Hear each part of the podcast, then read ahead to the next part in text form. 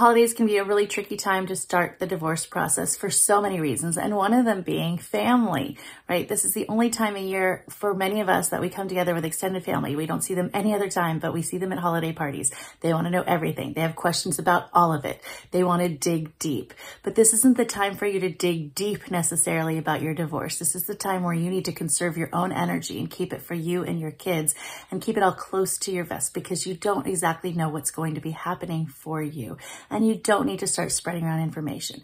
So if you're headed into Thanksgiving and you're going to be with extended family and your soon to be ex is not going to be there and you are not ready to share that you're getting divorced, it is an okay time to come forward with a little white lie. Um, your soon to be ex-wife or husband I'm so, yeah, they're so sorry. They're not feeling great. They didn't want to bring that here. Or they, you know, they had a family obligation on their side of the family. It's not that big of a deal. Everything's fine. And then just change the subject into something else. Keep it really tight and short keep it something that is vague enough that you don't have to um, go into a lot of explanation, but also that it doesn't seem suspicious. So just keep it real mellow. They're not feeling great. They didn't want to show up. Um, they needed some space. They had some work stuff going on there. You know, it sucks.